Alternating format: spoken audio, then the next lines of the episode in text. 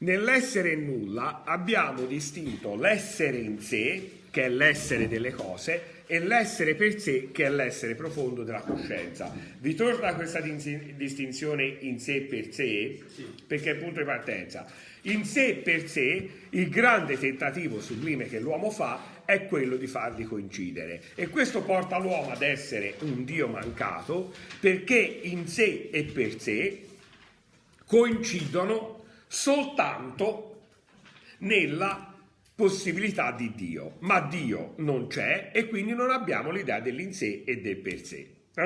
Per questo l'uomo cade in una dimensione di disperazione dovuta al fatto che l'impossibilità della coincidenza fra in sé e per sé, di angoscia le scelte che faccio sono scelte da uomo libero e uno dice che fortuna, no, è una grande sfortuna. Quante volte nella vita speriamo di essere condizionati da altri, no? Eh, a me ultimamente è stata fatta una proposta che avevo difficoltà a rifiutare ma che volevo rifiutare, no? E speravo che accadesse qualcosa per cui uno ti dice no, guarda, eh, questa proposta non vale più, sai? Perché, perché, te, perché, dire no ti, significa dover spiegare, entrare in meccanismi, dover scegliere, no? Quindi, come sperare che il condizionato del mondo ti impedisca a te di prenderti la responsabilità. Invece Sartre dice noi, essendoci questo rovesciamento della tesi platonica, siamo noi responsabili delle scelte che facciamo e questo ci detta un'angoscia. Abbandono perché non c'è un Dio. Però tutte queste dimensioni possono avere una lettura negativa, pessimistica, sì, ma la possono avere anche ottimistica. Nella disperazione cosa tiri fuori? Il tentativo. Il tentativo quando sei disperato, no, non hai più paura di sbagliare perché dai, a quel punto la disperazione è come una sorta di liberazione Faccio sempre esempi stupidi. Mi ricordo che eh, giocavo in una squadra e mi sentivo fra i peggiori della squadra, quindi quando ti senti fra i peggiori della squadra non prendi iniziative, fai il tuo compitino, eccetera. E mi ricordo che una volta in una partita, la quale tenevo particolarmente perché dall'altra parte c'era uno che mi stava sulle scatole, eccetera, a un certo punto si perdeva, io vidi che la squadra era contratta, mi prese uno scatto, un'ira di personalità e cominciai dalla, nella disperazione a caricare tutti, a non dare retta all'allenatore, a dire io vado avanti, te vieni qui, a guidare io la squadra eh, fino ad arrivare a fare il passaggio del 2 a 2 e a, dare, a urlare in faccia a questo win che lo dedicavo a lui, no? Eh, eh, con tutta perché è lì e sono quei raptus no? in quel momento non hai più paura dici a volte io quando giocavo a pallone mi ricordo arrivava a pallone a me dicevo proprio da me deve arrivare ora no? c'è la gente che guarda eh, sbagli lo stop no eh, quando cioè hai un avversario forte, quelli veloci ti vanno via, ero sulla fascia, speravi che il gioco fosse sempre di là così lui non ti andava via, no? Però vuol dire che in quel momento te non sei ancora nel tentativo della disperazione, in quel momento cosa era accaduto? L'in sé, la cosa, la partita stava dando un risultato che non era corrispondente al per sé. Io quella partita la volevo vincere perché non aveva soltanto un significato di vittoria, era qualcosa di più, pareggiare era già clamoroso e quindi ho tirato fuori qualcosa che normalmente non hai e che solo la disperazione ti tira fuori. Se l'uomo non conosce questi aspetti di disperazione, anche banali, anche minimi, non tira fuori la parte profonda che ha può valere in una dimensione sentimentale, quando è tutto perso uno tenta la carta della disperazione, la carta eh, che a Livorno potrebbe essere, no? visto che eh, normalmente regali alle fidanzate sono le orate, i cioè i fiori perché a Livorno no? eh, cioè, nessuno fa un, cioè all'improvviso è 30 anni sta insieme alla donna, gli, gli fai i fiori perché sei proprio disperato, no? quindi è il tentativo tentativo di far coincidere un qualcosa, va? dove non fai un calcolo strategico, metti tutto quello che hai e il tentativo paga l'esistenza. Se non si fosse pareggiato, io avrei vissuto comunque un'esperienza emotiva importante, era uguale, perché avrei dato tutto. È chiaro? Allo stesso tempo, l'angoscia eh, deriva dal fatto di quando devi scegliere se andare in profondità o non in profondità. L'abbandono e quindi nella scelta vai a, in, a creare un meccanismo introspettivo che ha anche una dimensione ottimistica. La, l'abbandono è vero che l'essere abbandonati da Dio mi fa sentire inquieto solo, però a un certo punto mi libera anche. A questo punto, come diceva Nietzsche, io non ho più qualcuno a cui riferirmi, qualcuno che mi può giudicare, perché se non esiste Dio non mi può giudicare nemmeno il professore, non mi può giudicare nemmeno mamma, non mi può giudicare nemmeno il tribunale, l'unico che può giudicarmi sono io stesso. E allora il rapporto è con me, di profondità, e allora posso abbandonarmi alla liberazione di energie che sono energie che possono spingermi alla creatività. Eh, dopo aver scritto L'essere e il nulla, Sartre nel 1946 scrive un libricino anche piuttosto semplice, ma che diventa un monumento della cultura del tempo e anche dopo. È un libro del 1946, le, è un'affermazione, è assertorio. L'esistenzialismo è un umanismo. Cosa vuol dire questo titolo? Questo titolo, state ben attenti, in qualche modo è anti-heideggeriano.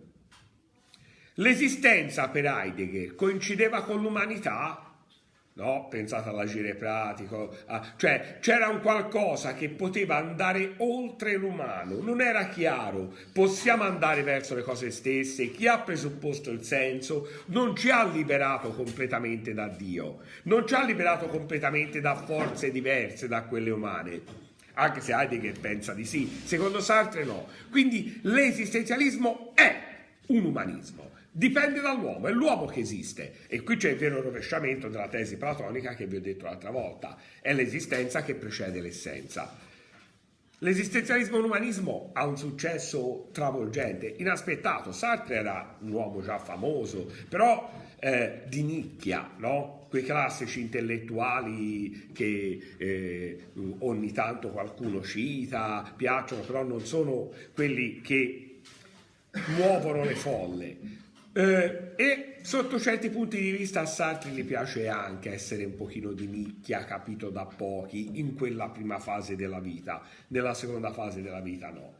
Quando l'editore gli telefona e gli dice guarda ho prenotato il cinema più grande di Parigi per la presentazione del libro, Sartre va in angoscia cioè, ma eh, normalmente la presentazione dei miei libri vengono 60, 80 persone, cioè eh, vanno più alla presentazione dei libri dei Giannini, ancora non lo sapeva, ma dice, cioè, eh, che, ehm, che, senso ha? Dice quindi, ma veramente, raccontano anche gli amici, Sartre era molto preoccupato perché dice, se te presenti il libro davanti a 60 persone in un caffè va benissimo, no? ma avere un teatro enorme tutto vuoto è una cosa terribile. Infatti, anche nell'organizzazione degli eventi nella quale ho lavorato, quando fai gli eventi nelle arene e ti rendi conto che hai venduto molti meno biglietti di quelli che ti aspettavi, cosa fai? Togli le sedie, così chi arriva vede tutto pieno. Dice era pieno. No? Eh, c'è sempre il sold out perché levi le sedie. No? Eh, cioè, c'era mille posti, levo 800 sedie, sono 200. Era pieno. Oh, sono andato, era pieno. La percezione eh, che uno ha è che era pieno, no? Quindi Te nell'organizzazione dell'evento la prima cosa che devi fare è non lasciare questi spazi vuoti perché questi spazi vuoti sono angoscianti. Se io faccio lezione in un'aula come questa ci sono 20 persone, bene. Se in un'aula come questa ce ne fossero due sarebbe deprimente. Se noi per fare la nostra lezione di filosofia eh, prenotiamo il Goldoni perché diciamo siccome eh, c'è tante persone che vogliono ascoltarvi e poi ci siete soltanto voi e vi faccio salire sul palco o chiudo il sipario o diventa imbarazzante importante. No? Quindi eh, Sartre, ma sembra davvero sincero, racconta che quando mh, arriva vicino al dove il teatro e vede una folla che spinge, lui dice ci sarà la manifestazione, eccetera. In realtà il teatro è pieno e la gente è fuori che vuole entrare. Cosa sta succedendo?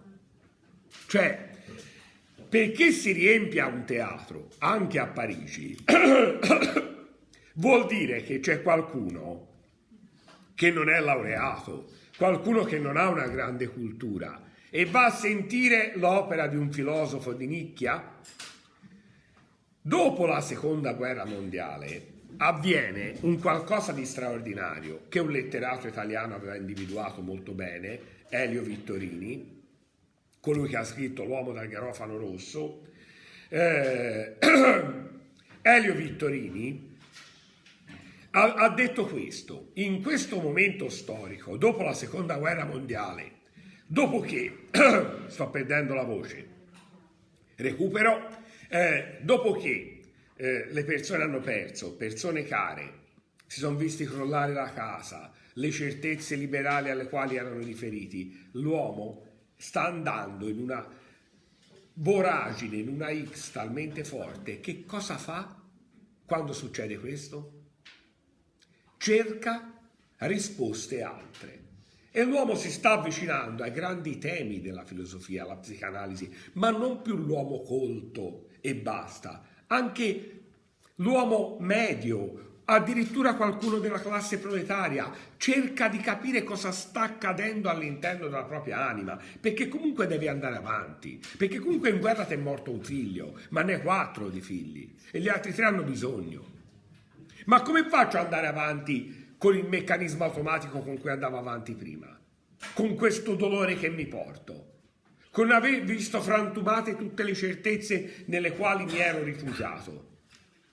E questa coincidenza di interesse porta una strana alchimia. In quel momento il mondo degli intellettuali è molto vicino al mondo del popolo. Normalmente il mondo dell'intellettuale è sempre distante al mondo del popolo. È quello che Gramsci aveva capito, avvicinarsi, diventare un intellettuale pop, era questa la grande forza di Antonio Gramsci, un intellettuale che non abbassa il livello, ma arriva a parlare davvero al popolo. Lì non devi fare uno sforzo, avviene naturalmente. Qual è stato il grave errore storico di quel periodo? Lo vedremo anche a storia, che i partiti comunisti d'Occidente, specialmente il Partito Comunista Italiano, non hanno capito questo. C'è un bellissimo carteggio tra Vittorini e Togliatti dove Vittorini dice ma perché nelle sezioni non si introduce la lettura di Freud, la lettura di Sartre? Le persone hanno bisogno di questo. E Togliatti che risponde no, noi siamo l'ottusità di quel tipo di comunismo, noi siamo per il movimento della massa, secondo il principio marxista, l'unitarietà, la massa che deve essere fedele alla volontà del leader, il capo decide dopo aver ascoltato e poi dopo si va, e la sinistra ha buttato via una grandissima occasione di crescita culturale. Il dibattito è su una rivista appunto che si chiamava Il Politecnico. Non c'entra Sartre, ma è quel clima culturale. Perché anche in Sartre sta accadendo qualcosa di nuovo. Il Sartre, anche che è sempre stato vicino a temi sociali, eccetera, ma il primo Sartre, prima della seconda guerra mondiale, è un Sartre molto individualista per lui il concetto dell'esistenzialismo è un concetto che riguarda la coscienza dell'uomo il rapporto col mondo, cioè ora invece c'è una declinazione del suo pensiero ha una dimensione collettiva, ha una trasformazione sociale, ha una scelta politica di impegno, di intellettuale engagé, l'intellettuale che si impegna, l'intellettuale che è calato nella realtà, un intellettuale di stampo gramsciano diventa Jean-Paul Sartre. E nell'esistenzialismo è un umanismo, cosa viene fuori? L'analisi degli esistenzialismi che ci sono stati fino a quel momento. Non è una novità quella dell'esistenzialismo. Anzi, scusate, ho sbagliato. Ho sbagliato, non l'esistenzialismo, ma l'umanismo, cioè lo studio degli umanismi precedenti a quello esistenzialistico. Ho invertito fattori. Allora, quali umanismi abbiamo conosciuto nella cultura occidentale? Abbiamo conosciuto l'umanismo, eh, cattolico cristiano, no? si mette al centro l'uomo, l'umanismo marxista, quindi della classe proletaria, l'umanità che si fa a carico dei più deboli, l'umanismo laico tradizionalista, quello dell'illuminismo e del positivismo che mettono l'uomo come l'uomo che ha la ragione che lo che gli dà la possibilità di accedere a tutto. Allora, l'umanismo la, eh, cattolico cristiano non è un umanismo che coincide. Si riconosce ai cattolici cristiani il fatto che loro hanno, quelli veri, un interesse per la bontà dell'uomo, per aiutare i più deboli, però perché io sia caritatevole, ci deve essere sempre qualcuno che sta peggio di me, no? Altrimenti io non è che posso andare al Lions Club e dire vi faccio beneficenza, eh, cioè è Lions che fa beneficenza, è chiaro, cioè vado a Confindustria e dico mi dispiace voi industriali avete diminuito il profitto vi do 50 euro cioè eh, eh, che beneficenza è? Non, non eh, organizzai una partita del cuore due contro due per dare soldi ad Agnelli. Però poi dopo si è trovato il bonifico da fare si raccolse 60 centesimi no? quindi fare una partita del cuore alla rovescia dove i poveri raccolgono l'incasso per i ricchi. un Robin Hood completamente a, alla rovescia perché però è una dimensione di follia. Quindi c'è l'idea che qualcuno ha avuto la grazia, qualcuno no, anche perché nel concetto cattolico cristiano l'uomo non è abbandonato. L'uomo non, è, non ha un abbandono, c'è un Dio di riferimento, quindi non è la tua esistenza il punto di partenza, il punto di partenza è Dio. E quindi non è questo quello che noi vogliamo, noi vogliamo un, un umanismo che parte dall'esistenza. Quello dell'illuminismo e del positivismo è un umanismo che parte, anche questo, non dall'esistenza, ma parte dal, dal, dalla ragione. L'uomo, essendo dotato di ragione, avendo questa ragione chiara e, eh, e, limpida, può migliorare il mondo, può far progredire il mondo. E qui c'è l'idea di non distinguere l'insé per sé, ma di mettere in questa logica razionale tutte le possibilità. Quello marxista ovviamente è quello che lo convince di più, però Marx cosa mette al centro? Come se ci fosse, prima che tu esista davvero, ti appartieni già alla classe sociale. Perché che tu nasca figlio di o figlio di condiziona la tua esistenza. Quindi l'esistenza è condizionata da, da, qualcosa che avviene prima dell'esistenza stessa, la classe sociale dove casualmente finisci ed è la classe sociale che decreta chi sei.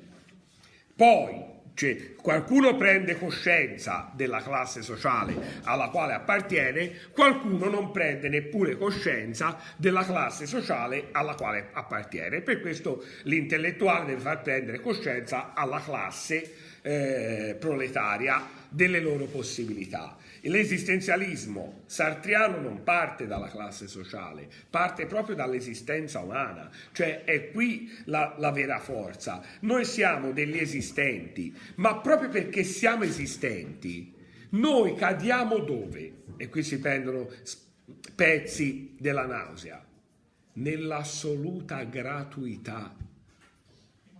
Guardate, è tremendo, tutto è gratuito. Questa casa, questo giardino, io stesso. E quando ti accorgi di tutto questo, che non sei necessità, come diceva Kant, sei assoluta contingenza, ecco che dentro di te si insedia la nausea. Il rendersi conto che non c'è un perché io sono qui, è gratuito, è contingente. Ve lo ricordate il rapporto necessità-libertà, necessità-contingenza in Kant? Tutto ciò che è contingente e necessario è molto speranzoso, eh? è molto rassicurante. No, no, no. Tutto ciò che è contingente è contingente. L'uomo è assoluta contingenza. L'uomo svanirà nel niente dal quale proviene. L'unica che possibilità che ha è giocarsi la propria esistenza. Guardate, è meraviglioso e drammatico. E lo dice in maniera disperata che tutto è gratuito, questa casa, questo giardino, io stesso. Potevo esserci o non esserci. E allora di, veramente viene fuori la fragilità umana ai massimi livelli. Senza speranza No. La speranza è di da- saper muovere la propria esistenza. Partendo dal presupposto di questa fragilità, avviene una novità storica meravigliosa. L'uomo non è invitato ad essere forte. L'uomo di Sartre è invitato alla fragilità, a godersi della fragilità. Siamo belli perché ci tremano le gambe, siamo belli perché ci viene da piangere, siamo belli perché arrossiamo, e questo è l'esistente umano. Non siamo belli perché la ragione ti dice ma cosa arrossisci a fare? No? Perché la lotta proletaria ti dice ma che eh, intimismo, vai a dritto, perché comunque c'è Dio che ti garantisce. No, sei libero, se solo sei abbandonato. Vi torna? E allora, se così è, se l'esistenzialismo è un umanismo, come posso però uscire, visto quello che è accaduto alla seconda guerra mondiale, nella resistenza, uscire dal mio intimismo e incidere in questa realtà? Perché non è che posso dire vivo l'esistenzialismo suonando la chitarrina, facendo il quadro, po- tanto o il povero o il ricco è assoluta contingenza, come forse una parte del primo Sartre poteva vedere, ma ci sono stati campi di sterminio. Eh. La prigionia, l'internamento, L'uomo non può non prendersi la responsabilità di tutto questo, perché altrimenti cadrebbe in malafede, perché se ci sono stati è colpa mia, non colpa di chi li ha fatti. Chiara la novità sartriana qual è? Non si può cadere nella malafede. La malafede è attribuire ad altro quello che accade nel mondo, perché io non ho coraggio di dare significato a questo mondo. Allora, Sartre teorizza eh, la possibilità di impegno politico e sociale però stando molto attenti a non finire all'interno di strutture che ti manipolano e che ti, fa, ti mettono in una dimensione di afasia mentale.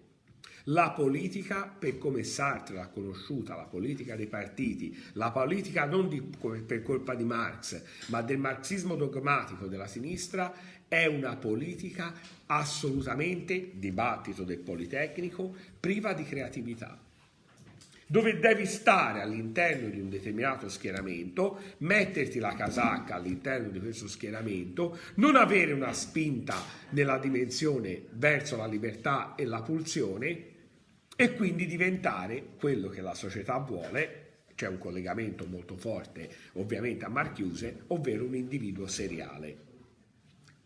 La serialità degli individui dei quali, ci parla Jean-Paul Sartre corrisponde all'uomo a una dimensione di Marchiuse. Individui fatti in serie che ragionano tutti così, come deve essere, come piace, no? Per esempio ho fatto caso nelle scuole quando una classe dice ah, non c'è nessuno che fa polemica, ah, studiano tutti, sono morti.